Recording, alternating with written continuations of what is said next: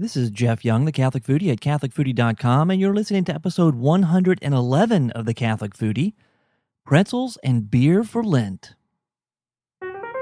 Welcome, folks, to the Catholic Foodie, where food meets faith. I'm your host, Jeff Young, and today we are talking about pretzels and beer. And man, you talk about good stuff. Oh, yeah.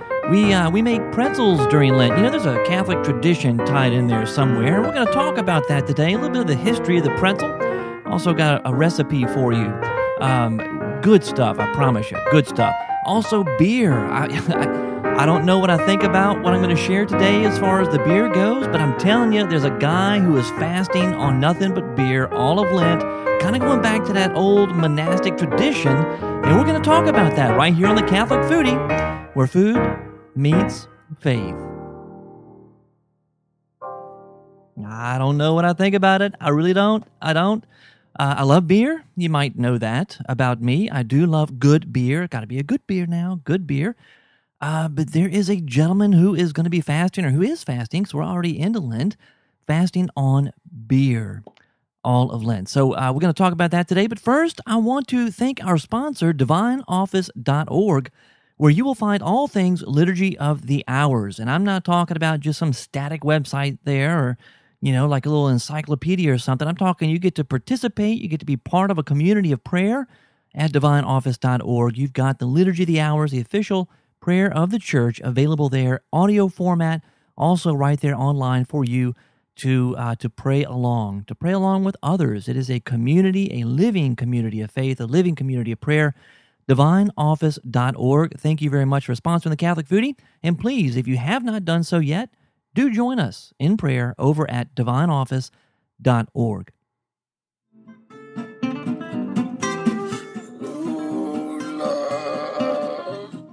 True love, you heard him?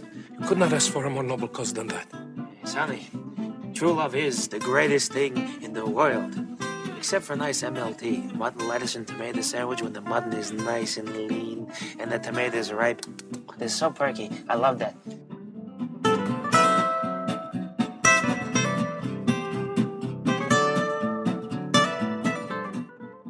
Well, I want to share some feedback with you, first of all. We do have uh, a couple of pieces of feedback came in uh, this past week, both in response to last episode on St. Joseph, patron of the Universal Church. The first one is from Tressie. Now, Tressie has contacted me before. We have uh, uh communicated before her husband, and I'm so jealous, her husband is in culinary school. So, uh, very exciting, very, very exciting. He graduates, I believe, in May or next May. May, I think it's this coming May he graduates from uh, culinary school. So I'm I'm jealous. First of all, Tracy, thank you so much for writing in. Uh, she commented and said that the St. Joseph altar may be the perfect way to give thanks for her husband's impending graduation from culinary school next May. Uh, so she'll have to learn more about that and pray on it. But you know what is true, and and thankfully in the church we have uh, two feast days for St. Joseph. Uh, we have St. Joseph first of all, just husband of Mary, you know and that is in March, March 19th. And then we have one in May, and that is uh, the Feast of St. Joseph the Worker. So, uh, absolutely, graduation in May. There's nothing that says you can't have a St. Joseph altar then. That would be fantastic. If you do, please send some pics. I'd love to see uh, see how y'all work that up over there. I uh, got, got another uh, piece of feedback here from Robert uh, Leong. And Robert wrote again in reference to last episode and St. Joseph, uh, the St. Joseph altars. He says, uh, I was listening to the podcast at four in the morning. wow. Okay, first of all, Robert, thanks. That's that's dedication there. If you're listening at four o'clock in the morning, whoa, awesome. Uh, he was listening at four o'clock in the morning and uh, wondering how I missed celebrating St. Joseph's feast day in the way described in the podcast. I went to uh, Evan's website uh, to register a reminder for next year's St. Joseph's Feast Day. And uh, it's good that she takes or makes such effort to remind us a month ahead of time so that we can prepare and catechize the people ahead of the feast day. I'm already looking forward to celebrate the uh, St. Joseph's Feast Day in 2012. Thank you for talking about this and sharing with us this wonderful tradition of our Catholic faith. So, Robert, thank you first of all, for taking the time to write in. And absolutely, you're welcome. I mean, we love talking about St. Joseph. We love uh, the, the great traditions in our church. And of course, here at the Catholic Foodie, where food meets faith, it's awesome to have a celebration that is so Catholic and that is that that really does incorporate this whole um, uh, celebration, this feast, right? This this feasting uh, on this feast day in the church. I think it's fantastic. So you're very welcome, and thank you again to Tressie and Robert for writing in. If you have feedback, you have a question, a comment, anything that you would like to leave for the Catholic Foodie, you could do it one of two ways. Actually, you can do it uh, a few different ways. Uh, first of all, we love voice feedback. I love to play your voice feedback here on the show. So you're welcome to give me a call at 985 635 4974. 985 635 4974. Voice feedback is my favorite kind of feedback because it gets you get I, I get the chance to play your voice on the show. You get to join me here on the show. So uh, if you have question or comment or whatever, please do leave me feedback.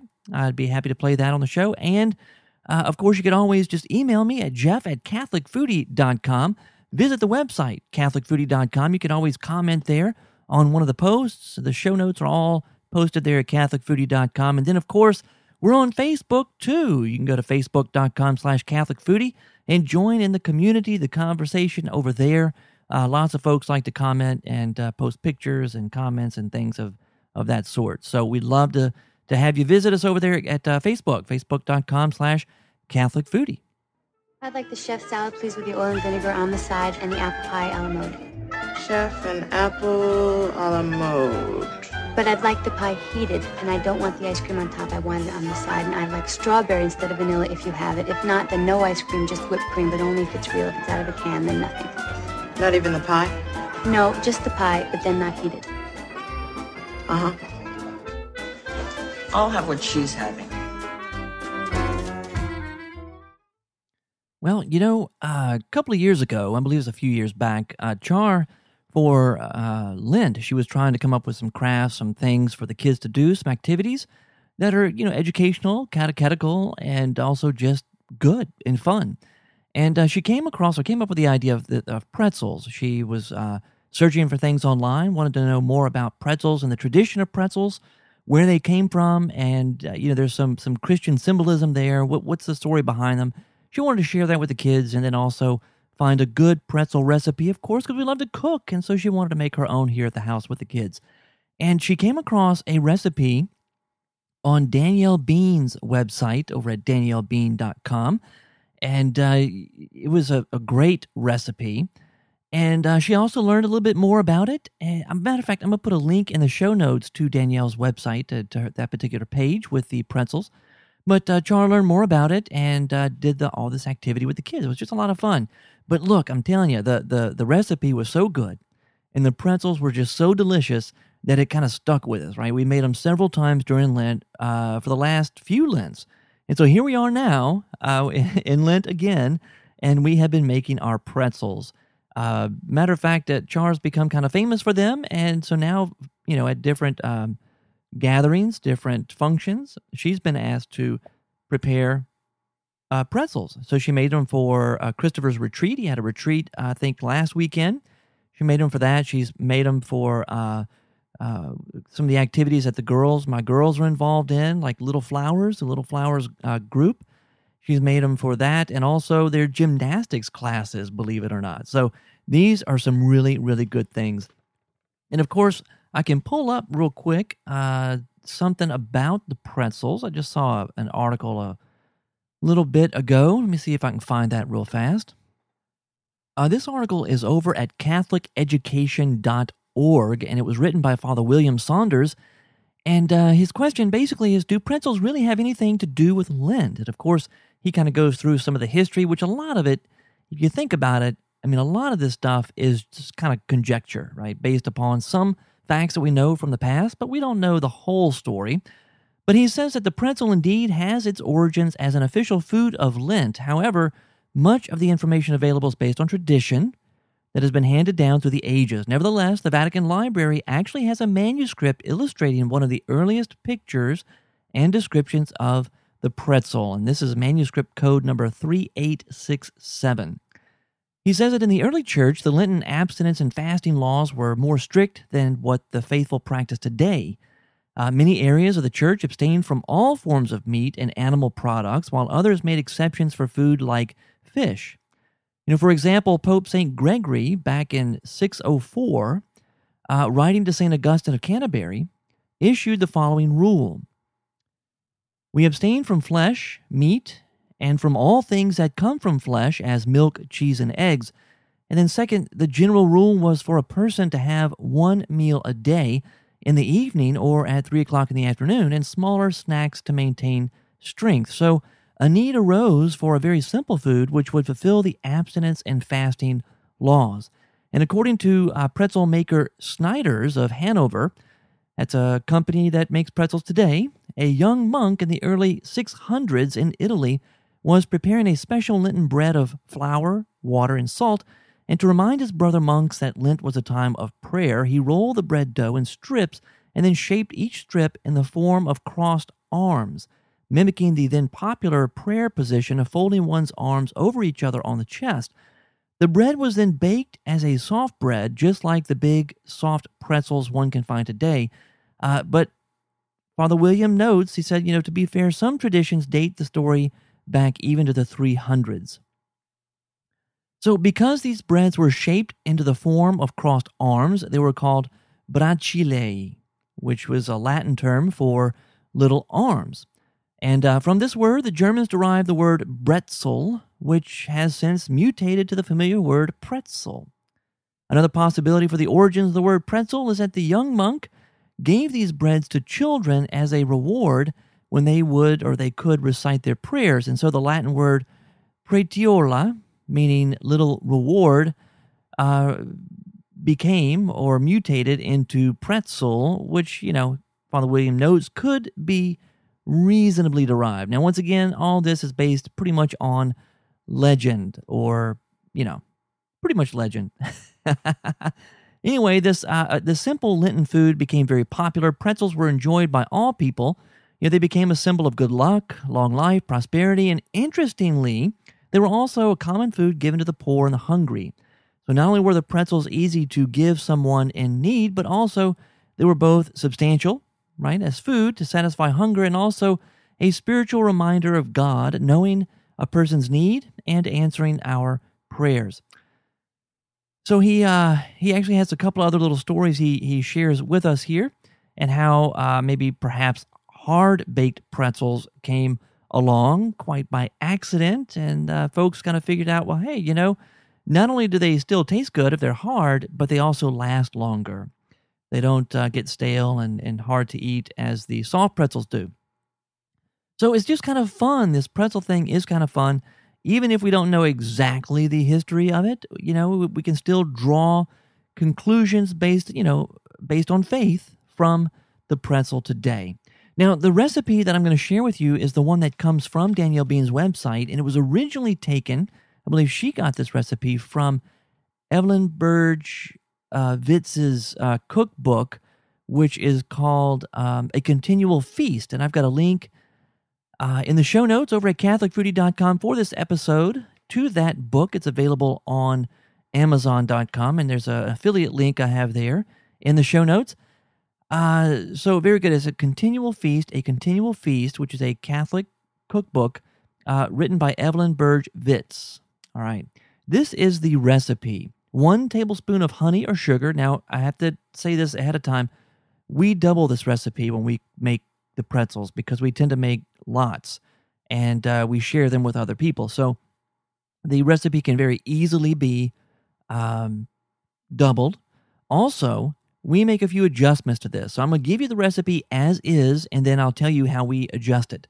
So, a tablespoon of honey or sugar, one and a half cups of lukewarm water, one envelope of active dry yeast, one teaspoon of salt, four cups of flour, uh, then coarse salt, and one egg beaten. So you add the honey to the water, you sprinkle in the yeast and stir until it's dissolved. Uh, add a tablespoon of salt, blend in the flour, and then knead the dough until smooth. Cut the dough into pieces, roll them into ropes, and twist into pretzel shapes. Now, a lot of this comes with experience, right? Because there's not an exact measurement given here, but it does come with experience. Then you place the pretzels on lightly greased cookie sheets and brush them with a beaten egg and sprinkle with salt. Bake at 425 for 12 to 15 minutes or until golden brown. All right. here's what we do. All right. Not only do we double it, but we kind of change things up a little bit. We use two different kinds of flour. I like the uh, the Better for Bread flour, which you can get. That's what I believe is gold medal. Better for Bread. You can get that at the grocery store. And then there's another flour that we use, which is a white whole wheat flour. I believe it's King's Mill, if that's maybe the, the name. I'll put a link in the show notes.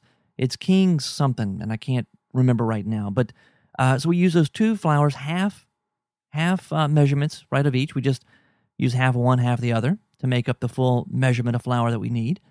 Uh, also, uh, you know, we, we do a lot of baking during Lent, so we buy the yeast in a jar rather than buying just the indiv- individual packets. It's more cost effective that way. Same company makes it. I can't remember the name of the company right now either. Fleischmann's, Fleischmann's, something like that.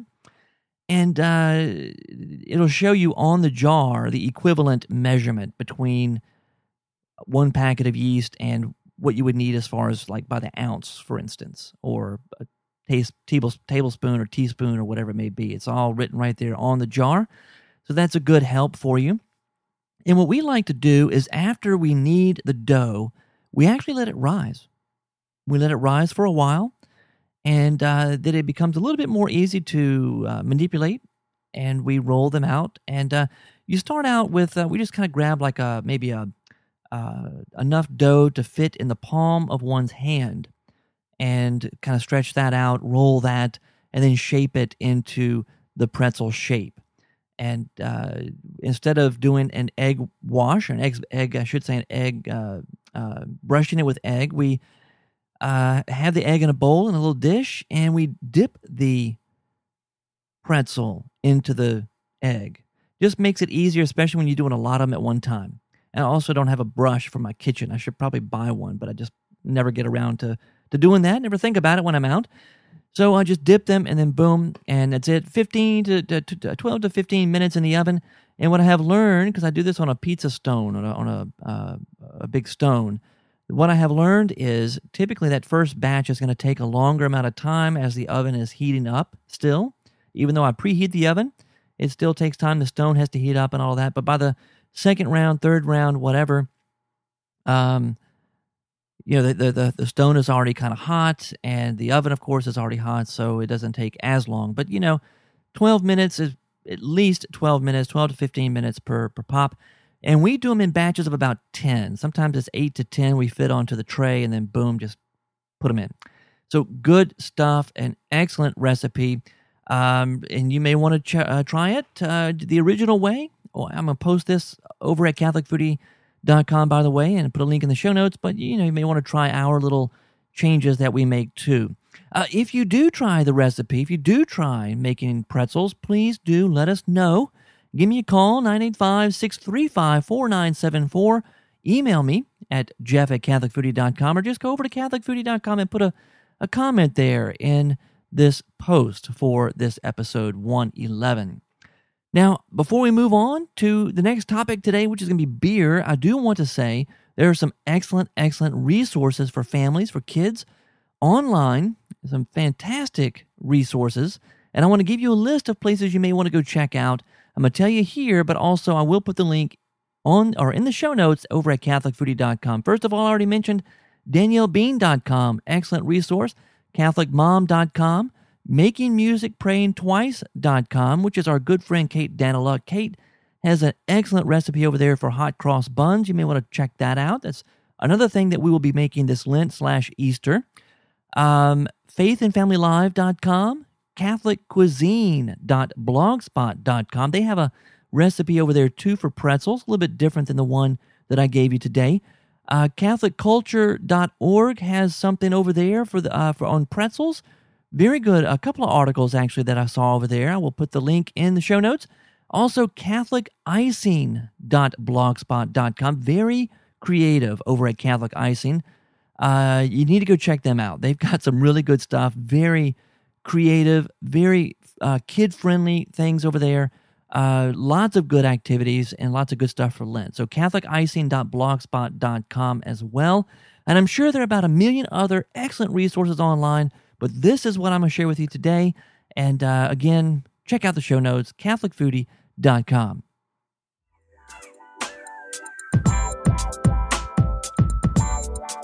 I don't really drink, you know. Of course you don't. I wouldn't either if I was drinking that.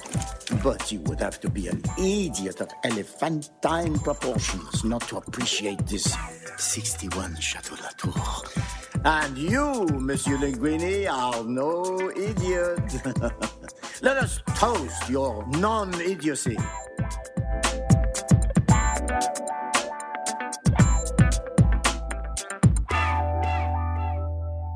Well, if you've been listening to the Catholic Foodie for a while, you probably know by now that I really like beer. I mean, good beer. Kind of like a beer connoisseur of sorts.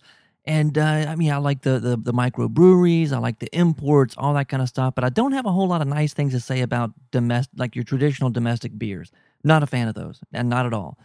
Uh, but you know, one of the things I, I really love about beer is, is there's just such a tradition to beer. Uh, you have a lot of uh, in, in Europe. You have lots of monasteries that used to. I mean, they they were known and, and have hundreds of years of tradition of beer brewing. Uh, really neat stuff. I'm fascinated by all of that. Matter of fact, for a while I was brewing my own beer. I haven't done that in a few years. I've been thinking about it though. I've got friends who brew their own beer, and it's it's just a lot of fun and uh, a lot of it's just a creative endeavor. You know, it's a good little hobby to have, and it tastes good. and it tastes good. But I tell you what, I was talking to a good friend of mine the other day, Mike.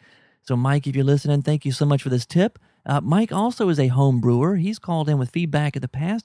Uh, excellent, excellent stuff. He actually sent me some beer about a year ago when I had uh, the first anniversary of the Catholic Foodie. And uh, good, good stuff. Something he brewed himself and he called it the Catholic Foodie Anniversary Ale. Really good stuff. I was so impressed when I got that. It was, oh man, it was awesome. So uh, when he he sent me a link the other day, and I was so kind of blown away and impressed by this. I wanted to share it with you. It's all about beer. There is a guy. All right, did you hear about this? There's a guy who is fasting on beer for Lent. No, no, no. This is not a joke now. Not a joke. It is actually the diary of a part-time monk, and that is that is the uh, the website where you can go and learn more about this. He's got a blog. He's trying to uh, tell the story of his journey this Lent uh, in the form of a blog, and it's over there at diaryofaparttimemonk.wordpress.com. And uh, you know, it's funny when I saw this, I, I, I asked Mike. I was like, you know, send me the link because I might know this guy. I had only only one other other time have I ever heard of anybody doing this, and that was probably ten years ago. Had a friend of mine who used to be a teacher uh, down in, in New Orleans who did this for Lent. He drank nothing but beer. You know, he fasted on beer all of Lent. Now, where does this come from? Where does this come from? Well, I could share with you some of the words that, you know, my own thoughts on this, but what I'd like to do is go to Diary of a Part-Time Monk wordpress.com and this is jay wilson is the, the, the gentleman's name. And uh, i'm going to let him tell you the story. He's got like a little intro video thing on here.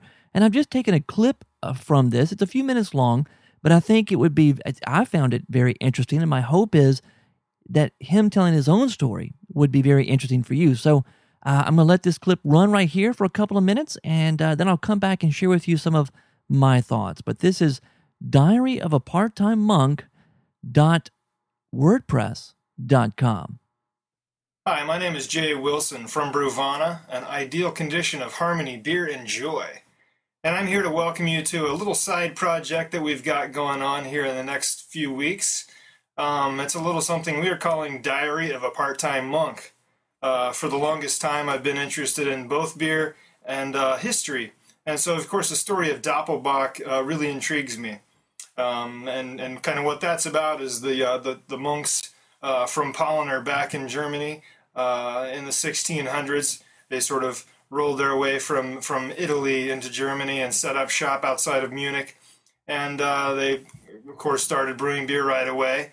Water was lousy to drink. They didn't realize why, but the uh, boiling process of beer made it safe and healthy. And so, uh, of course, they drank beer. Um, a little bit of a contrast from some elements of today's Christian church, at least in the United States, and that's a whole longer story that I'll not get into. Uh, but I've always been intrigued by the monkey references of the Belgian beers and some of the German beers, like Doppelbock. Uh, the Paulaner monks are credited with uh, inventing this style, or developing is probably a better word, uh, developing the Doppelbock style of beer that we know today. And so, uh, one of the big pieces of that story is that during Lent, uh, the 46 days from Ash Wednesday until Easter, uh, the monks sustained themselves on a liquid fast, which included Doppelbock. And so, a couple of years back, I thought, you know, it would be a really interesting idea uh, to do as the monks do and uh, see what it's like to, to fast for 46 days, drinking nothing but Doppelbock. And uh, since that time, I've kind of relented and thought, well, I'll allow myself water as well, uh, because alcohol will sort of dry a guy out, uh, and I don't want to get dehydrated. Um, and so, anyway, the project, Diary of a Part-Time Monk, is uh, is going to be a 46-day fast on nothing but liquid bread and water. Uh, that is a Doppelbock. As far as the commercial brewing and brewing this special batch of beer up at Rock Bottom, I think it's awesome that the beer community and the community in general has been really supportive of Jay with this project, and a lot of people are on board. But that part doesn't necessarily intrigue me as much as the spiritual dimension. I mean, I feel like there's so many different things that are going on here with the project. Like, yes, it's kind of a personal challenge. Yes, it involves beer. Yes, it's. I don't even know. I mean, I, I, just think there's lots of different levels to it. It's like kind of a stunt, like, ooh, I'm going to drink only beer for 46 days. That doesn't sound very nice either. Sorry. But in a way, it's kind of a stunt. But on one level, you know, if you didn't know Jay and the research that he's gone through, you might think that.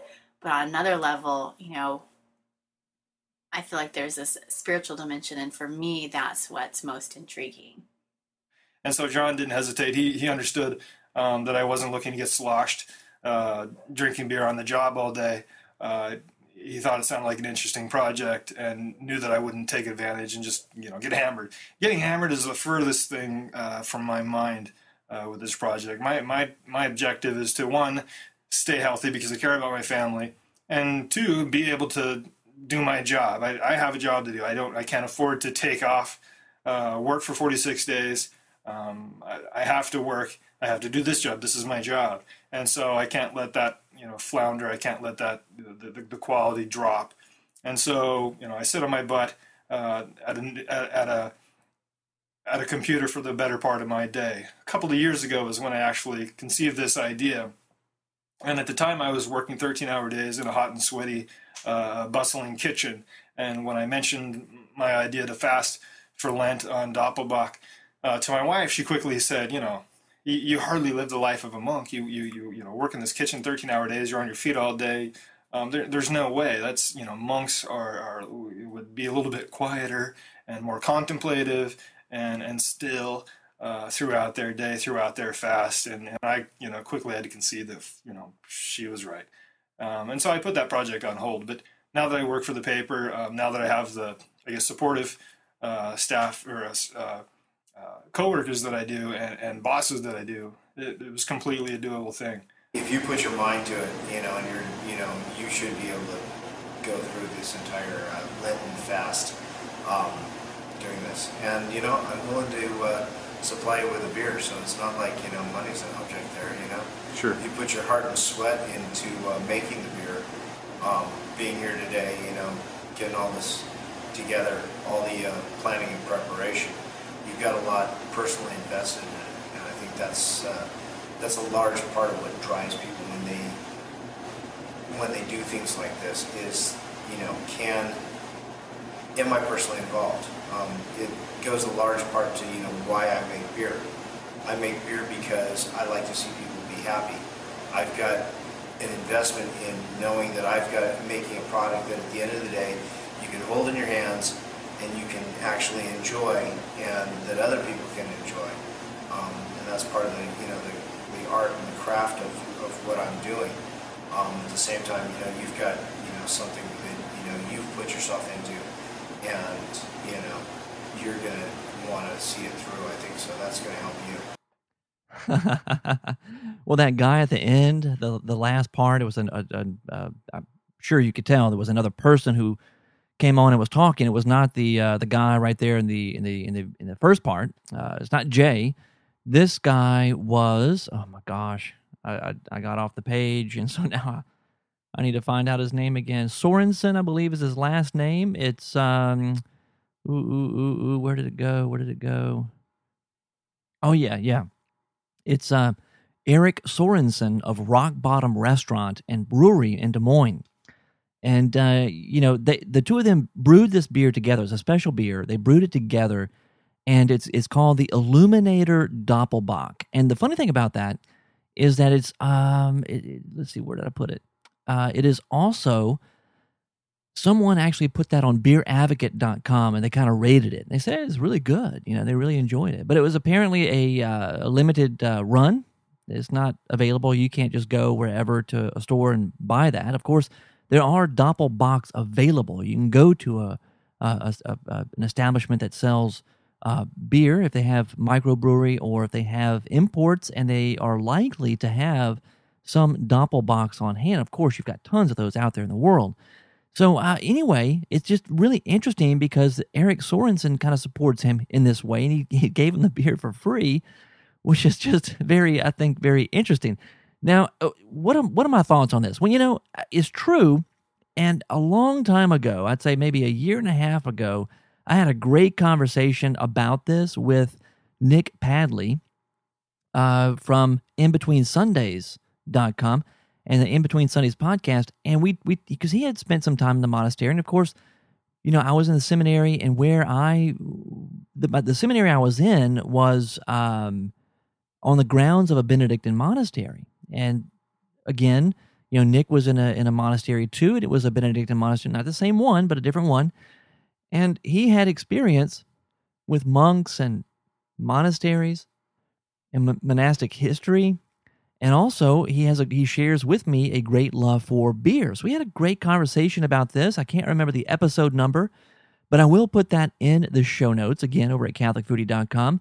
And uh, we talked about this. You know, one of the things he brought out was back in the day, okay, back in the day when you had the monks doing their thing, you know, in the 600s or whatever, they would fast on beer because beer was actually more healthy to drink than the water. Now, and I believe that uh, Jay, in this little audio clip I played, brought that out. They didn't understand why sometimes they would get sick when they drank the water, but they wouldn't when they drank beer. And of course, it had to do with the boiling and all that. But they didn't really maybe understand that completely. But the fact is, is that, they, that it was more healthy for them at the time to drink the beer or the ale or whatever than it than it was to drink the water. Of course, it was because of the process. It was the the boiling and everything else that, that goes into making the beer. Um, so it was more healthy. And then, of course, they they had the fasting and the abstinence that they had to observe and uh, the beer was really it was fortified with lots of uh, good nutrients and things that the body needs, and so it, it was a it was a big help. Now it's true. Jay brought this point out too that when you drink uh, alcohol, what it does is it dehydrates you, and of course. That's what a hangover really is. A hangover is being dehydrated from alcohol, and one of the, uh, I guess you could, you really could say the the number one cure for a hangover is just to drink a lot of water, is to rehydrate yourself. Because when you rehydrate, uh, you're going to feel better. The headache goes away, all that kind of stuff. So, uh, matter of fact, you know there there are lots of folks who um, who say that you can avoid a hangover if you drink, or on the anytime that you do drink alcohol, wine, beer, whatever before you uh, end the night, because typically that's when people do have um, a, a, beverage, right? Some kind of an a, alcoholic beverage will be in the evening, although daytime does happen too, especially at crawfish boil now. But if you do have a, a beverage, then before you retire for the evening, make sure you drink some water to rehydrate so that you don't get a hangover. And when I talk about hang, I'm not talking about getting plastered. I'm talking about even if you have a beer or two or a glass of wine or two and you're really not hydrated to begin with, then you can wake up with a headache. You know, you can start to feel bad even that night. unless you rehydrate. So it's just very important in general for health in general to be properly hydrated. And anytime you drink alcohol, it can uh, dehydrate you. So, very important point. So, he is today, let's see, today I'm recording this on the 30th of March. So, yesterday was, I believe, day 21 for him. I can't believe it's already been 21 days in Lent. Yesterday was day 21 for him and uh, I'm just I'm blown away that, that that that he's doing this. I would love to do it. When I think about it, I would love to just drink beer all Lent. That'd be fun, you know. But if you notice what he's saying is he's not talking about drinking in order to get intoxicated. He's talking about drinking the beer, which is heavily fortified with all the good things a body needs. Um, in a responsible way. And of course, drinking water, he's drinking water too, because our water is not going to make him sick. So he can do that. So, so what do I think about this overall? Well, I mean, in a way, I think it's really, really, really cool. Okay. Now, uh, if I, I don't know for a fact, but it doesn't seem to me that he's Catholic. He's got a Presbyterian minister who is kind of being a, as a spiritual advisor, spiritual director for the for Lent during this this this project that he has going on.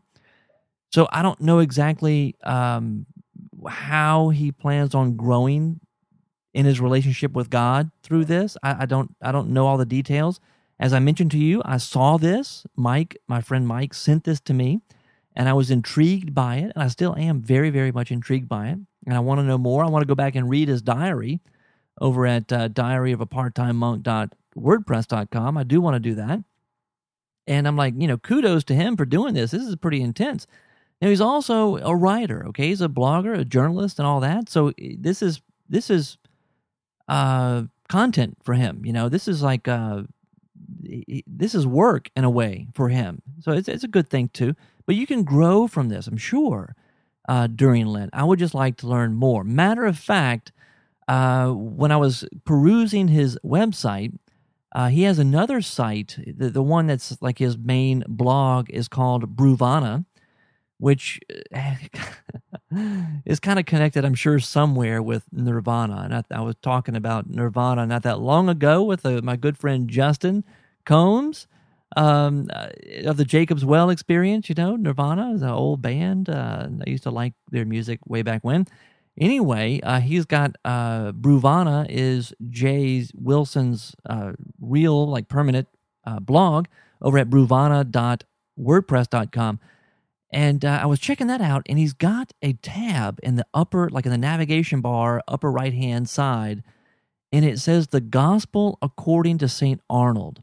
Now, I just saw this today. I haven't had a chance to explore it, but it looks absolutely fascinating. And I do plan on checking this out. So if you're curious about this, if you're curious about this beer drinking in Lent as fasting, this whole monastic tradition from way back when, and and and this whole project that uh, that Jay Wilson has going on, I would love to hear from you.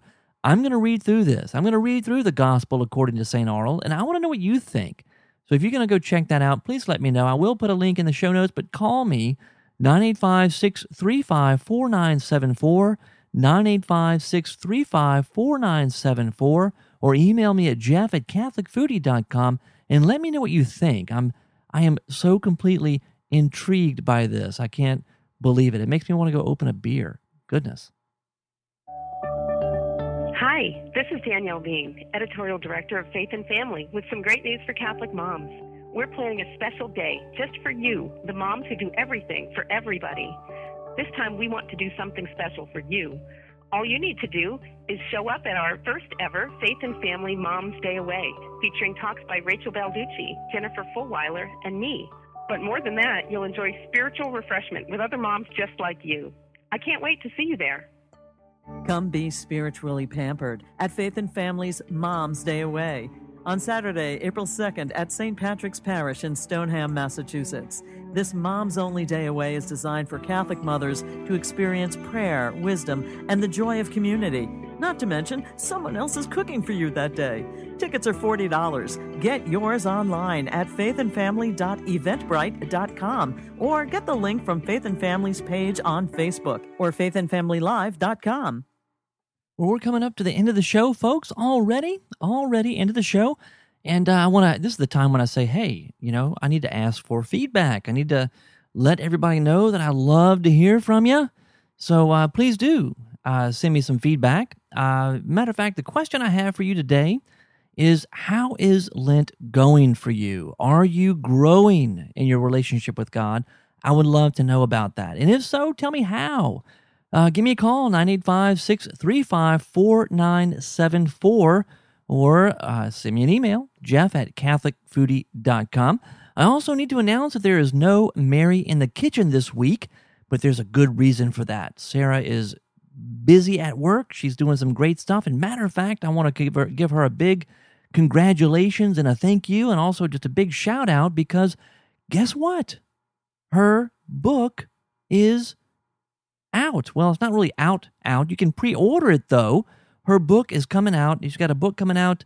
Uh, let me see the. It's available on Amazon, and you can pre order it right now. But it will come out. It'll be available in September of 2011. I know we're in Lent. I understand that. I know we're in Lent, but it's not too early to start thinking about Advent.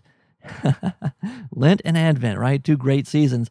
So start thinking about Advent because Sarah's book is entitled Welcome Baby Jesus. And we're talking Advent and Christmas reflections for families by Sarah, our very own Sarah Reinhard. I'm so excited about this. I have pre ordered my copy. I certainly hope that you uh, go ahead and pre order yours and they'll ship that out to you whenever it's uh, whenever it's actually here in September. So great stuff. So congratulations to Sarah. Very very exciting, and uh, we'll, we'll we can't wait to welcome her back next episode with her Mary in the kitchen. Now uh, I do want to ask your prayers, please, also because. Uh, this weekend, this weekend coming up at the Franciscan University of Steubenville. I went to school there for a couple of years back when I was young and had at least a little more hair. Um, the Franciscan University of Steubenville, this weekend, they have their Media and Faith Conference. Media and Faith Conference. And uh, I am privileged, I'm honored to be speaking alongside with my good friend Lisa Hendey up there in Ohio. So I'm flying out tomorrow in the morning, flying up to Steubenville. I'm going to uh, get to, to see my good friend Father Seraphim Beshoner and uh, hang out with him. You know, Father Seraphim of Catholic Under the Hood. Uh, we get to hang out a little bit over the weekend, and I'm very excited about that. The conference is actually on Friday, Saturday, so that's April 1st and 2nd. Uh, I leave tomorrow morning, and uh, I'll be back at the end of the weekend. But, you know, I don't know if you're up there in the Steubenville, Ohio, or general Ohio area, but if you are up there, I'll be around. You can always uh, email me at uh, jeff at catholicfoodie.com or if you're on Twitter, I'm on Twitter too. You know, username is uh, Catholic Foodie. So twitter.com slash Catholic Foodie. You can reach me that way. Send me a direct message or or or an at reply or something like that, and uh, and we can maybe connect at some point. That would be really a lot of fun. So anyway, uh, Steubenville, please do pray for the conference. You know, I'm a firm believer in this new uh, media stuff that we have going on. That's that's uh, all the technology, all the stuff that's happening in the world today, phenomenal. And it is incredible the way that this could be used to foster our faith, the way it could be used to evangelize. I'm a firm believer in this. So I'm very honored to, to be able to go up to Steubenville and to speak on this topic and also uh, to, to, to just to know. I'm just so excited knowing that the Franciscan University and, and lots of other Catholic organizations around the world is uh, trying to take advantage of this wonderful opportunity that the technology is providing for us. So please do keep us in prayer. Pray for those who will be in attendance. I, I very much appreciate that. And, um, well, I guess this is it. So until next time, bon appetit.